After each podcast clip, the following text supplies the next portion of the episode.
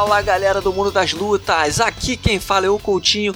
E você já tá ligado, quando você ouve a minha voz é porque você está no podcast MMA Ganhador. E nessa semana agitada no mundo das lutas, nós temos um convidado especial, mas antes de receber esse convidado e falar sobre tudo aquilo que você quer ouvir no mundo das lutas, eu lembro a você que você não pode dar mole e tem que assinar o nosso podcast via Podflix, iTunes ou Android. Amigo, só assim você vai receber os nossos programas assim que eles forem publicados. Então não vacila. Galera do Mundo das Lutas, o nosso convidado especial da semana é o João Vitor Xavier, que é jornalista, repórter do Super Lutas. Ele também é colunista do Sexto Round e colabora para o Brave Combat Federation. E a gente vai ter o Brave número 9 nesse fim de semana. A gente vai ter na sexta-feira o Brave 9 The Kingdom of Champions. A gente tem algumas disputas de cinturão, vai ter brasileiros em ação aí. E o João vai nos ajudar aí a nos deixar preparados para acompanhar o que de melhor esse evento nos oferece. Para começar, João, seja bem-vindo mais uma vez ao nosso podcast. Muito obrigado, Coutinho, pelo espaço novamente que você dá para gente e vamos que vamos. Agora, João, falando do Brave, a gente vai ter um, um evento tem tudo para ser um dos maiores eventos da organização desde que ela nasceu. A gente vai ter aí, se eu não me engano, são cinco brasileiros em ação, né, e três disputas de cinturão. E o Lucas Mineiro ele vai fazer a coluta principal contra o Elias Bondegdame. Como é que fala o nome desse? Bondegdame. Bondegdame. Pode chamar de Elias Smile, que é o que está sempre sorrindo. Ah, muito mais fácil. é, exatamente. E a expectativa é boa. Vai ser o maior evento da história do Oriente Médio, né, de MMA. São três disputas de cinturão, é, duas, duas novas categorias de campeões coro coroados, né, que é o peso galo e o peso leve. E o Lucas Mineiro vai, vai participar da primeira defesa de, de cinturão de um campeão do Brave, né? O Elias ganhou o, o, o cinturão do peso pena em, em março e agora vai defender. Então a expectativa é de um evento aí, mas outros brasileiros vão estar em ação. A gente pode falar um pouco um rapidinho. A expectativa é que seja um, um evento aí para marcar a época no Oriente Agora, Médio. João, a gente também tem. É, a gente tem o Lucas Mineiro, tem o Gesias Cavalcante, tem o Eric Índio Brabo. É, qual, qual, brasileiro que você destacaria? Você acha que de fato o Lucas Mineiro, que está fazendo essa coluta principal, ele é hoje em dia a maior referência brasileira dentro do Brave? Ou você acha que tem algum outro nome que a gente possa destacar? Olha, o, Brave ele, ele é muito preocupado com a MMA Brasil, de forma que é, já, já organizou dois eventos aqui, o plano é de organizar ainda mais. É, então, temos, temos muitos lutadores brasileiros que já participaram é, de lutas pelo Brave. Né? Temos um campeão brasileiro na, no meio pesado, que é o Clifton de Abreu. O Clifton treina na, na Evolução Thai com, com André Dida. É, treinou com o Vanderlei Silva aí para a luta de título no Brave em agosto. Assim, eu acho que o Clifton hoje em dia pode ser tido como uma grande referência, o campeão. Além do próprio Mineiro, que é um cara que, que fez muito barulho desde que, que entrou, é, desde que assinou com o Brave, né? Teve uma vitória arrasadora na, na, luta principal do Brave 3, que foi o primeiro Brave aqui no Brasil, primeira edição do evento no Brasil em março. Venceu o mexicano Fabiano Galvão dominando, né? E temos alguns outros brasileiros muito bons que não estão no card, né? O caso do Luan Miau, um cara aí que foi eleito, desculpa, eleito o melhor lutador do ano em 2016 no prêmio tá, Temos o Marcel Adur, que é um excelente peso, peso mosca, enfim. É, mas o, os atletas que estão representando o Brasil nesse card aí do dia, do, do dia 17, sexta-feira, são alguns dos melhores que o Brave tem a oferecer, com certeza. Maravilha. E só para finalizar, falando assim, nesse início do Brave, você citou aí o Vanderlei Silva, né? Vanderlei Silva, se eu não me engano, vai ser é, como uma espécie de embaixador né, desse, desse Brave 9. O Brave, o Brave tem feito bastante esse trabalho, né? Tem Frank Edgar também foi um lutador que tem é, laços estreitos com, com a organização.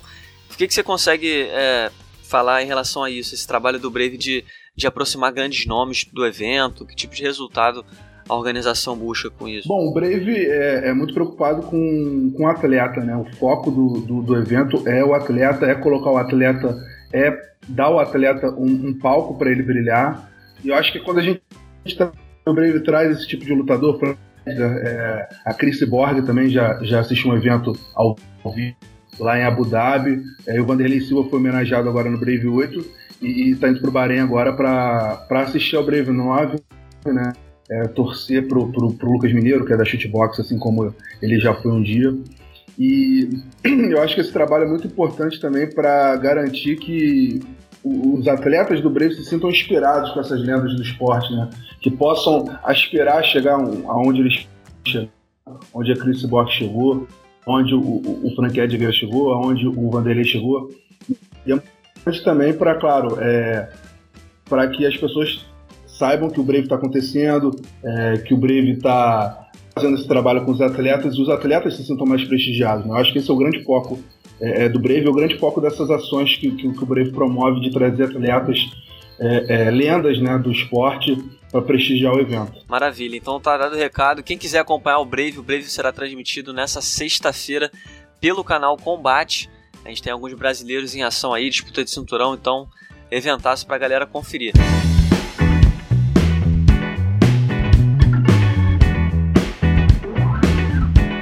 Seguindo em frente, a gente tem muito assunto aí sacudindo o mundo das lutas e um deles, infelizmente, é o novo doping do Anderson Silva. Anderson Silva, que é, é sem dúvida o nome mais expressivo do, do Brasil no mundo das lutas, no MMA principalmente. Infelizmente, caiu mais uma vez no doping e, na verdade, ele foi notificado né, pela usada a, possível, é, a respeito de uma possível é, de um possível flagra, uma possível violação dos códigos de conduta, mas a gente sabe que quando isso acontece, é 99,9% de chance do doping ser confirmado.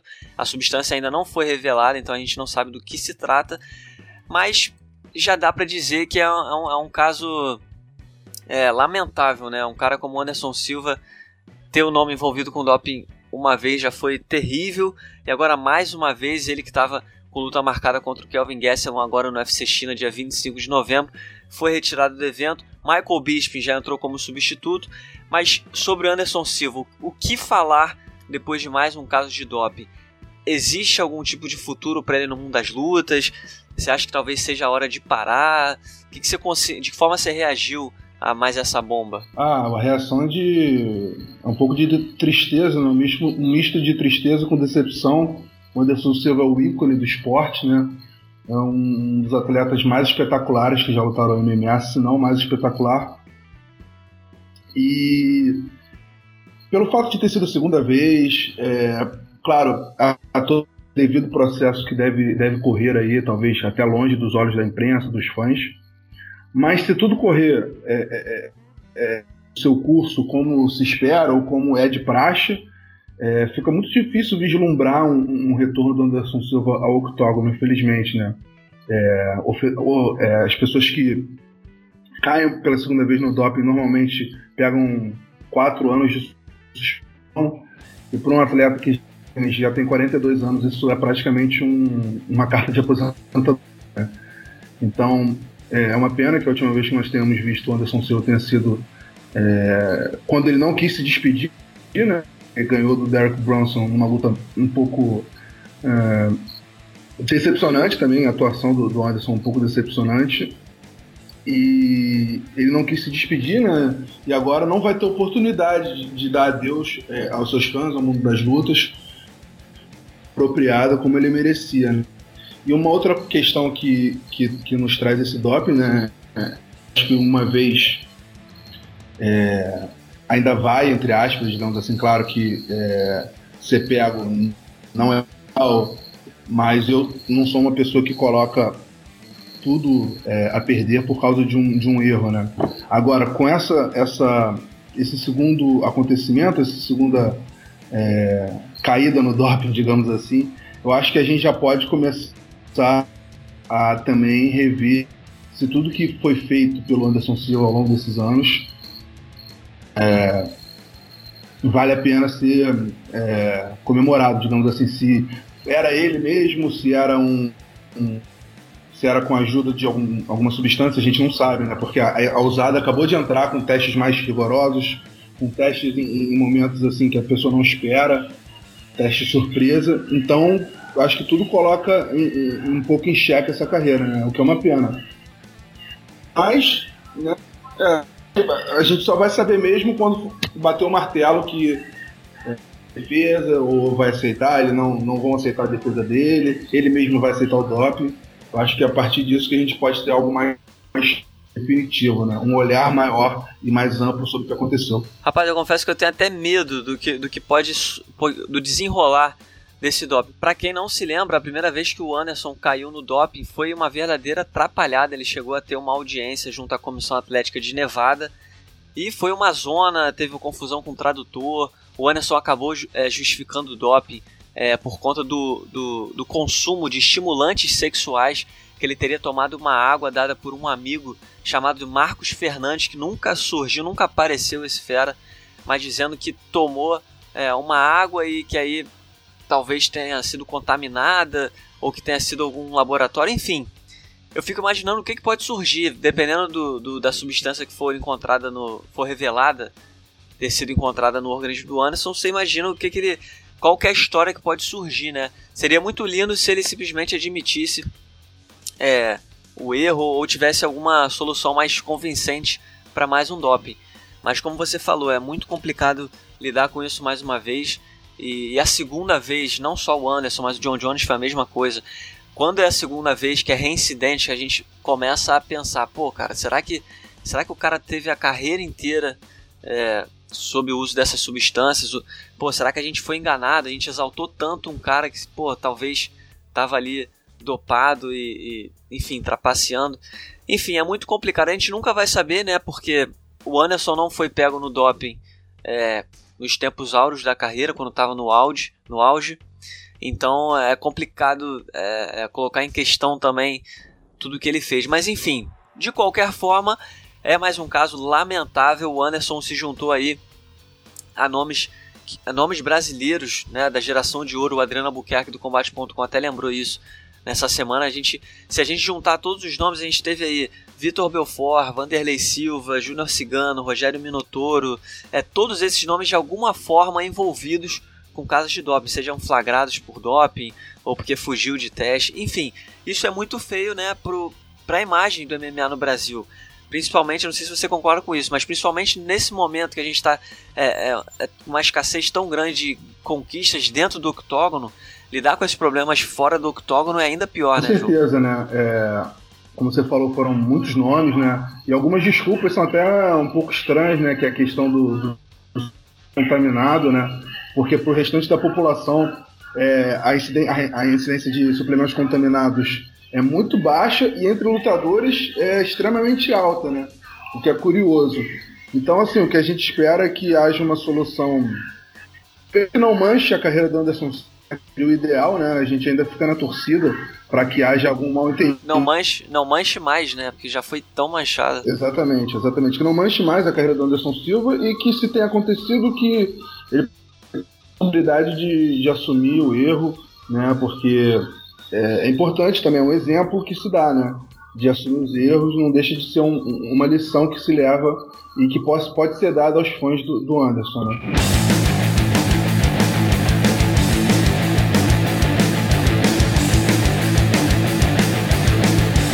Agora, os outros dois assuntos que, que balançaram aí o mundo das lutas, o primeiro deles foi o, o fenômeno, né? O Conor McGregor, que não está com luta marcada, não tem nada definido sobre o futuro, mas não deixa de ser manchete em tudo que é site e, e veículo especializado.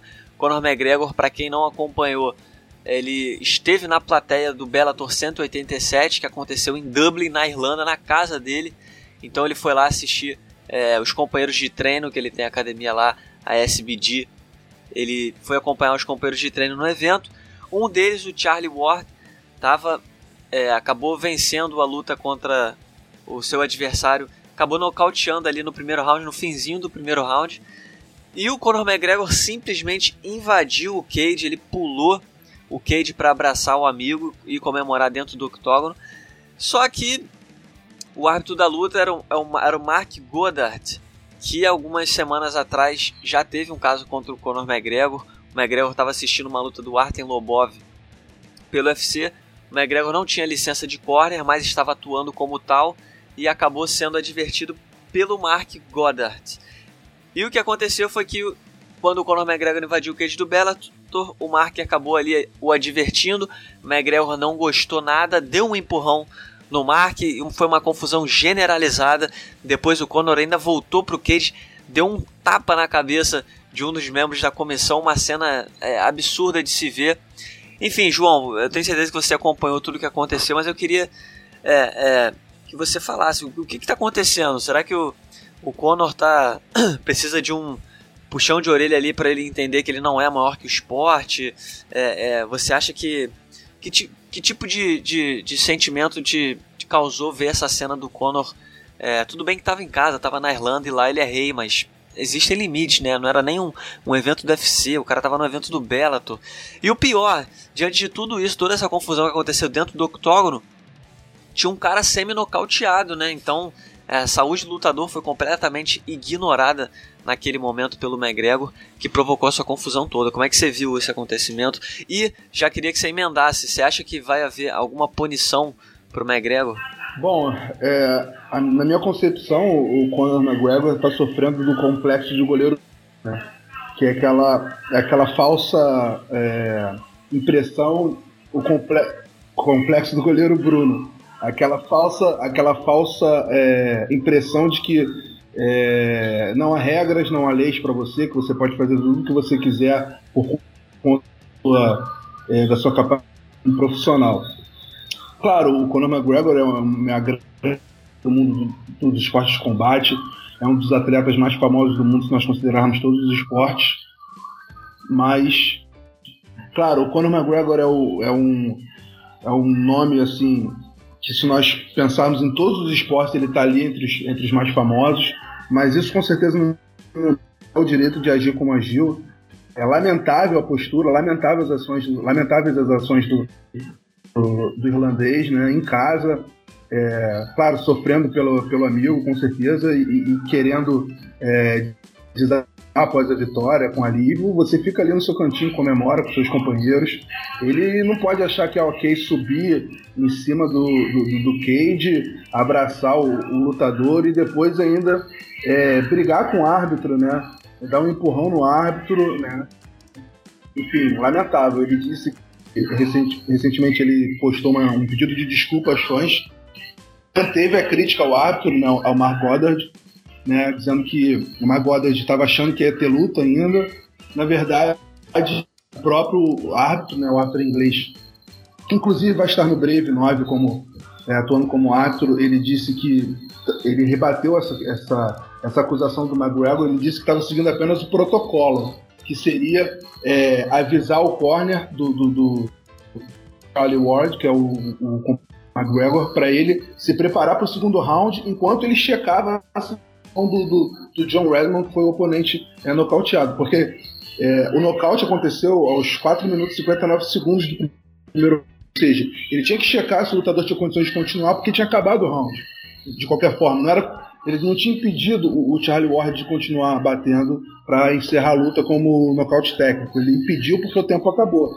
Então o protocolo diz que ele tem que é, chegar a Redman, que é o lutador que estava no e analisar a, a, o estado dele. Né? Claro que ele ia vitória pro, pro, pro, pro Charlie Ward, porque o, o, Redman não tinha no, é, condição nenhuma de continuar. Só que o McGregor impediu que esse protocolo seguido ao invadir o, o cage. Ele deveria ser punido com perda de licença, com, com multa mesmo, né? Trabalho comunitário. Porém, a gente sabe que, como é um evento na Irlanda e foi é, regulado pelo próprio Bellator, né? Já que não é uma comissão atlética na Irlanda, é, isso aí dá um caminho pro, pro McGregor, pro McGregor levar o que a gente chama de tapa na tapa no que seria uma advertência entre aspas, né? Um esporro, vamos assim que é o que eu acho que vai acontecer, respondendo a sua segunda pergunta. É, pois é, mas é, é lamentável, né? Independente do pedido de desculpas do McGregor, eu acho que a história dele, ainda mais por ser um cara tão expressivo no mundo das lutas, deveria servir como exemplo, é, como mau exemplo, né, nesse caso.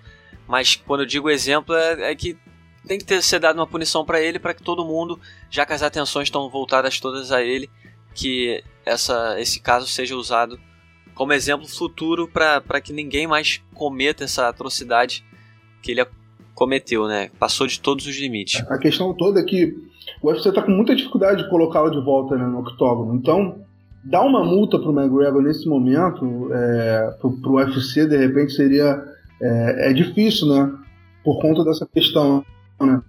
Irritar o Conor, já que os estão no meio de, estão no meio de negociações, então por isso também eu acho que vai ser só um, uma advertência, digamos é, assim. Dá logo uma multa, né? Que dinheiro não tá faltando e já que ele gosta tanto de dinheiro, ia doer sem prejudicar o futuro dele. Mas, João, pra gente finalizando o nosso papo, eu queria falar sobre José Aldo. Pra quem não tava ligado, o José Aldo vai fazer a revanche contra o Max Holloway no dia 2 de dezembro pelo UFC 218 em Detroit, nos Estados Unidos. Quem faria essa luta contra o Max Holloway seria o Frank Edgar, mas o Frank Edgar acabou sofrendo uma lesão no rosto durante os treinos, vai ter que passar por uma cirurgia leve, mas isso vai tirá-lo do evento. E o José Aldo se prontificou, pediu ao UFC e teve o pedido atendido, vai fazer essa revanche aí com o Max Holloway.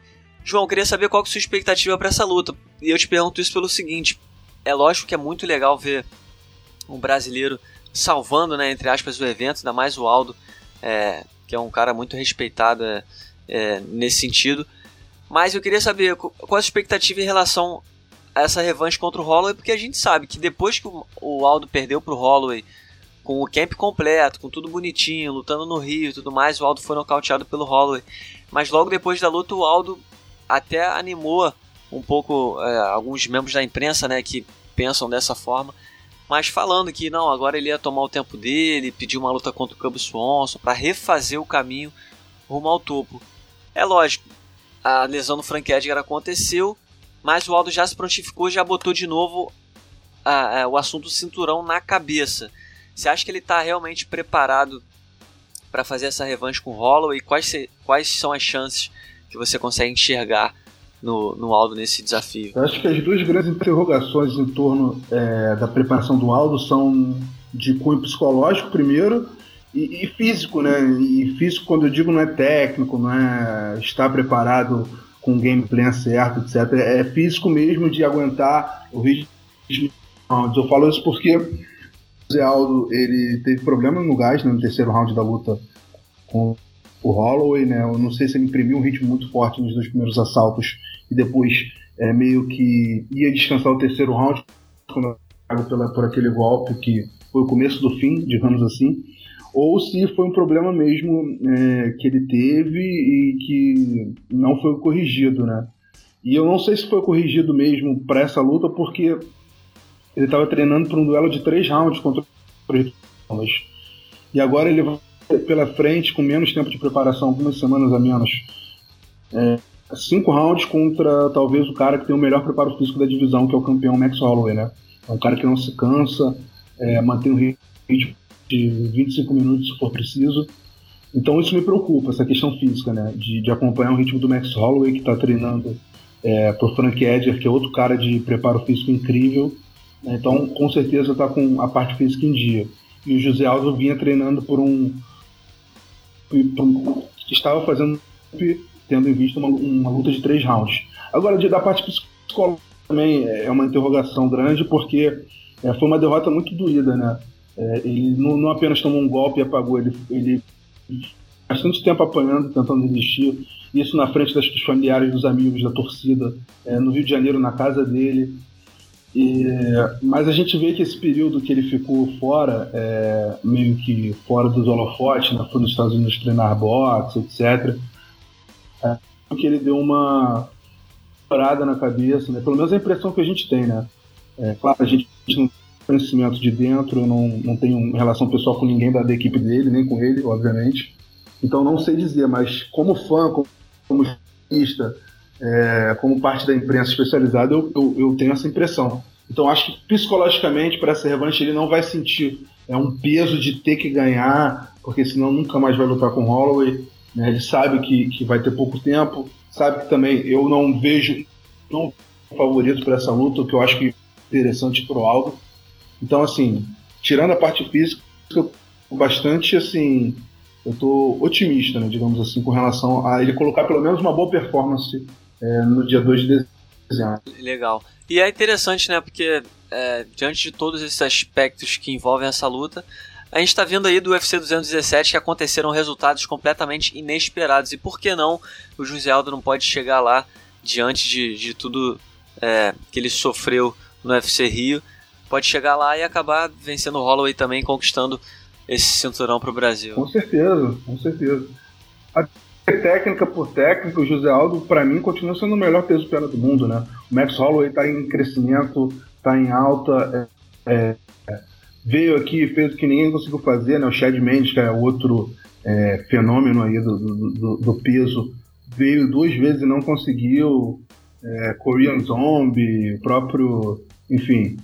Muita gente tentou e não conseguiu, ele veio aqui e fez. Então, mas para mim, tecnicamente, o continua sendo o, o melhor lutador é, do peso e vai ter a chance de, de, de mostrar isso dia 2, né? É, eu acho que coisas mais estranhas aconteceram, inclusive esse ano, inclusive nesse último evento. Esses últimos eventos aí do UFC, o UFC 217 principalmente. Perfeito, João. Agora para finalizar, a gente tem nesse sábado aí o UFC Austrália, direto de Sydney. A gente vai ter o retorno aí de Fabrício Verdun fazendo a luta principal contra o Marcin Tibura. Queria saber só o seu palpite para essa luta e se você acha que essa luta é, é, é, o Verdun se vencer e vencer bem, se ele consegue de alguma forma cavar a posição ali no para disputar o cinturão. A gente sabe que vai ter o Overin contra o Enganu, né? Que provavelmente é, é a luta mais indicada para render o desafiante ao, ao Miotite. Mas a gente sabe também que tudo pode mudar. O que, que você qual a sua expectativa para esse retorno do Verdun? É, o Verdun lutou é, no início de outubro, né? Fez uma, teve uma apresentação rápida, tranquila, contra o nosso querido Walter. E acho que agora vai, vai, ser uma coisa parecida, né? Eu acho que ele vai achar o Tibura dessa vez. Eu vejo o, o Verdun muito melhor em, em tudo, né? E acho que ele pegou essa luta também para ficar ativo, para mostrar que é um homem da companhia, né, que é um cara que está em prol do, do evento, da, da organização, para ficar do lado bom do UFC, né, para estar é, na boa com o Dana White, companhia, eles tiveram algumas rusgas no passado, e eu acho que ele está construindo a imagem dele com o evento e está fazendo isso bem é para ter visto uma disputa no futuro, né, que eu acho que pode vir sim.